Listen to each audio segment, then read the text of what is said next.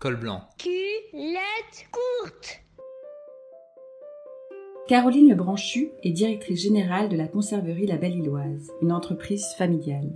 Entre l'enfant et la femme qu'elle est devenue, on découvre le goût des livres, l'exigence et une irrésistible envie d'entreprendre pour être motrice du changement. Col blanc culotte courte, ça commence maintenant. Et tu disais quoi, petite? Quand je serai grande, je serai... Euh, vétérinaire, classique. J'aimais les chiens, les chats, les chevaux, parce que je montais à cheval. Alors ça n'a pas tenu très longtemps, euh, ça s'est arrêté après le collège. Euh, sur le fond, ce que je voulais, c'était être dehors. Euh, et surtout pas dans un bureau comme mon papa, parce que ça me semblait pas très concret comme métier être dans un bureau. Et tu jouais à quoi à la récré? Quand j'étais petite et au primaire notamment, je jouais aux billes. Et dans mes souvenirs, j'étais très forte. Peut-être que c'était pas le cas, mais j'ai l'impression que je gagnais pas mal. Tu travaillais bien à l'école? Oui, oui, j'étais très sérieuse, j'étais studieuse. Je ne, ne crois pas, enfin, en tout cas, j'ai pas souvenir d'avoir eu des mots ou des cols dans ma scolarité. Euh, voilà, donc j'avais des bons résultats au primaire. J'ai jamais réussi à être première, j'étais toujours deuxième. C'était ma meilleure copine qui était première. Mais voilà, globalement, j'étais quand même euh, ce qu'on appelle une bonne élève. Quel était ton livre préféré? Alors je lisais beaucoup petite parce que j'avais des difficultés à dormir et donc mais j'avais le droit. Mes parents m'autorisaient à lire tard et dans les livres euh, voilà que j'ai en tête, euh, je crois que j'avais beaucoup aimé euh, Jeanne Hir de Charlotte Brontë. Je me souviens aussi d'Anna Karenine, de Tolstoï ou, ou Au nom de tous les miens de Martin Gray. Mais je lisais aussi Zola ou Agatha Christie. Enfin c'était assez assez divers. Euh, j'avais pas un livre euh, de prédilection euh, précis. Et aussi des BD. Je lisais aussi des BD, des, Astérix et Tintin et Lucky Luke. Voilà. Avais-tu une héroïne ou un héros qui te faisait rêver? Pas vraiment, j'avais pas vraiment de héros dans les livres parce que les romans que je lisais étaient un peu dramatiques hein, finalement.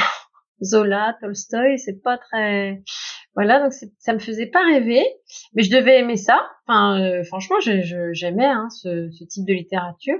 Bon, après, en termes de héros euh, ou héroïnes, je sais pas si ça compte euh, Théo Esteban Zia, c'est les générations 74. mais voilà, c'est plus anecdotique. Non, j'ai pas vraiment de, de grands héros qui, j'ai pas, pas souvenir de grands héros. Quand tu étais enfant, est-ce que tu pensais qu'il y avait des métiers pour les hommes et d'autres pour les femmes? J'ai pas souvenir de ça. Euh, je, je, je, crois que j'ai été éduquée dans, dans je n'ai pas été éduquée dans ce sens de d'avoir un, une catégorie homme-femme. En tout cas, enfin, j'avais, il y avait pas d'a priori. L'idée c'était pas ça hein, dans mon éducation. L'idée c'était quoi que je fasse, fait que je sois autonome et que je puisse faire ce que ce que je voulais faire de ma vie. Euh, et du coup, il n'y avait pas de catégorisation de métier pour les hommes, de métier pour les femmes. En tout cas, j'en ai pas souvenir et c'est quoi ton métier? Alors, mon métier, euh, effectivement, je dirige une entreprise. Et donc, ça sert à quoi un dirigeant d'entreprise Et bah, je dirais que moi, mon rôle, c'est d'éclairer l'avenir, c'est de dire où est-ce qu'on va et pourquoi on va euh, dans telle direction, pourquoi l'entreprise euh, va dans telle direction?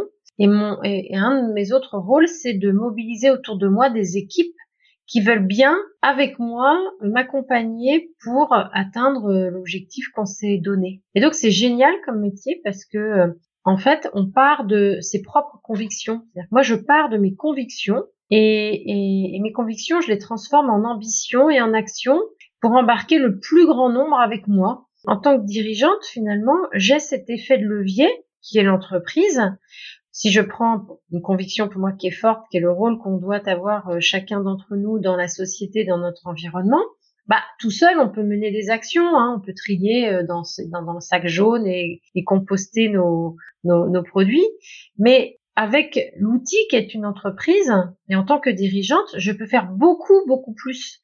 Je peux être beaucoup plus ambitieuse au service d'une conviction euh, forte et une ambition forte. Qu'est-ce qui te rend fier dans ton travail?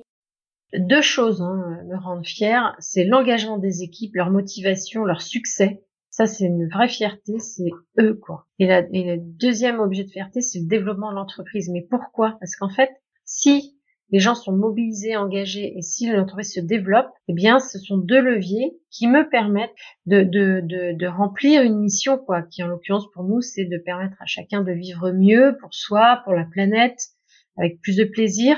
Donc ça, ça me rend fière. Qu'est-ce que tu as trouvé difficile dans ton parcours? Finalement, ce qui est difficile pour moi, c'est sans doute moi-même. C'est la, c'est, je pense que c'est se, avoir confiance en soi, avoir confiance en moi et, parfois me faire violence pour avancer, notamment pour aller un peu en dehors de sa zone de confiance. Et, pour moi, euh, quand j'étais petite, finalement, c'est communiquer, aller au devant des autres, prendre des décisions courageuses, comme celle, par exemple, de décider de venir prendre la suite dans cette entreprise. Ça paraît, finalement, j'adore ce métier, mais finalement, c'est difficile de dire, allez, j'y vais, je, je, je prends mon courage à deux mains et je vais me positionner pour prendre ce job. Et c'est une décision courageuse, mais qui est difficile pour moi parce que euh, euh, finalement, euh, c'était me mettre sur le devant de la scène, ce qui n'était pas naturel pour moi. Alors, est-ce que c'est parce que je suis une femme et ou est-ce que c'est ma personnalité? Peut-être que je, je c'est un peu des deux. Enfin, ma personnalité parce que je suis une femme, euh, mais c'était un effort. Et voilà, il faut, il faut se faire violence un petit peu. Tu dirais quoi l'enfant que tu étais? Bah justement, euh, euh, voilà, moi, à l'enfant que j'étais et dont, dont je me souviens, parce que j'ai quand même fait beaucoup de chemin depuis, bah, je dirais ça, sois plus sûr de toi, plus affirmé, mets-toi moins en retrait, sois moins timide, tu peux le faire, tu vas y arriver. Donc euh, voilà, c'est vraiment dans ce sens-là. Qu'est-ce que tu dirais aux petites filles qui écouteront ce podcast? Il faut se forcer. Il faut se faire violence, sortir de sa zone de confort, parce que euh, très souvent, en tout cas moi j'avais l'impression que peut-être les gens étaient plus forts que moi. Euh, bah oui, il y a toujours des gens plus forts que soi, mais ça ne veut pas dire que nous-mêmes on n'est pas euh, capable de faire plein de choses. Et aux garçons? Eh ben aux petits garçons, euh, finalement, peut-être pareil, parce que en fait il y a toujours des gens qui brillent naturellement, qui sont très charismatiques, et puis il y a des gens qui sont plus en retrait, mais tout autant capable, peut-être même parfois plus ou moins. Enfin, il y a des compétences qui sont pas les mêmes.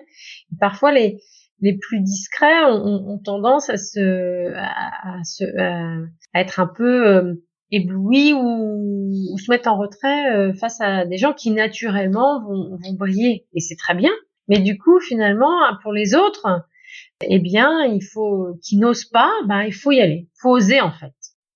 Ton parcours, tu dirais qu'il est bah moi mon parcours, euh, j'aurais envie de dire qu'une seule chose, c'est qu'il est pas fini et que j'ai encore plein de trucs à faire. Et j'ai même l'impression que plus on fait des choses, plus on avance, plus on mesure le champ des choses qui restent à faire, surtout dans le contexte actuel euh, et, la société et le monde dans lequel on vit. Enfin, je veux dire, le, du boulot, on en a. Euh, enfin là, faut vraiment, euh, faut qu'on y aille, quoi. La seule arme des enfants contre le monde, c'est l'imaginaire. Col blanc, culotte courte revient très vite. Un podcast en derby.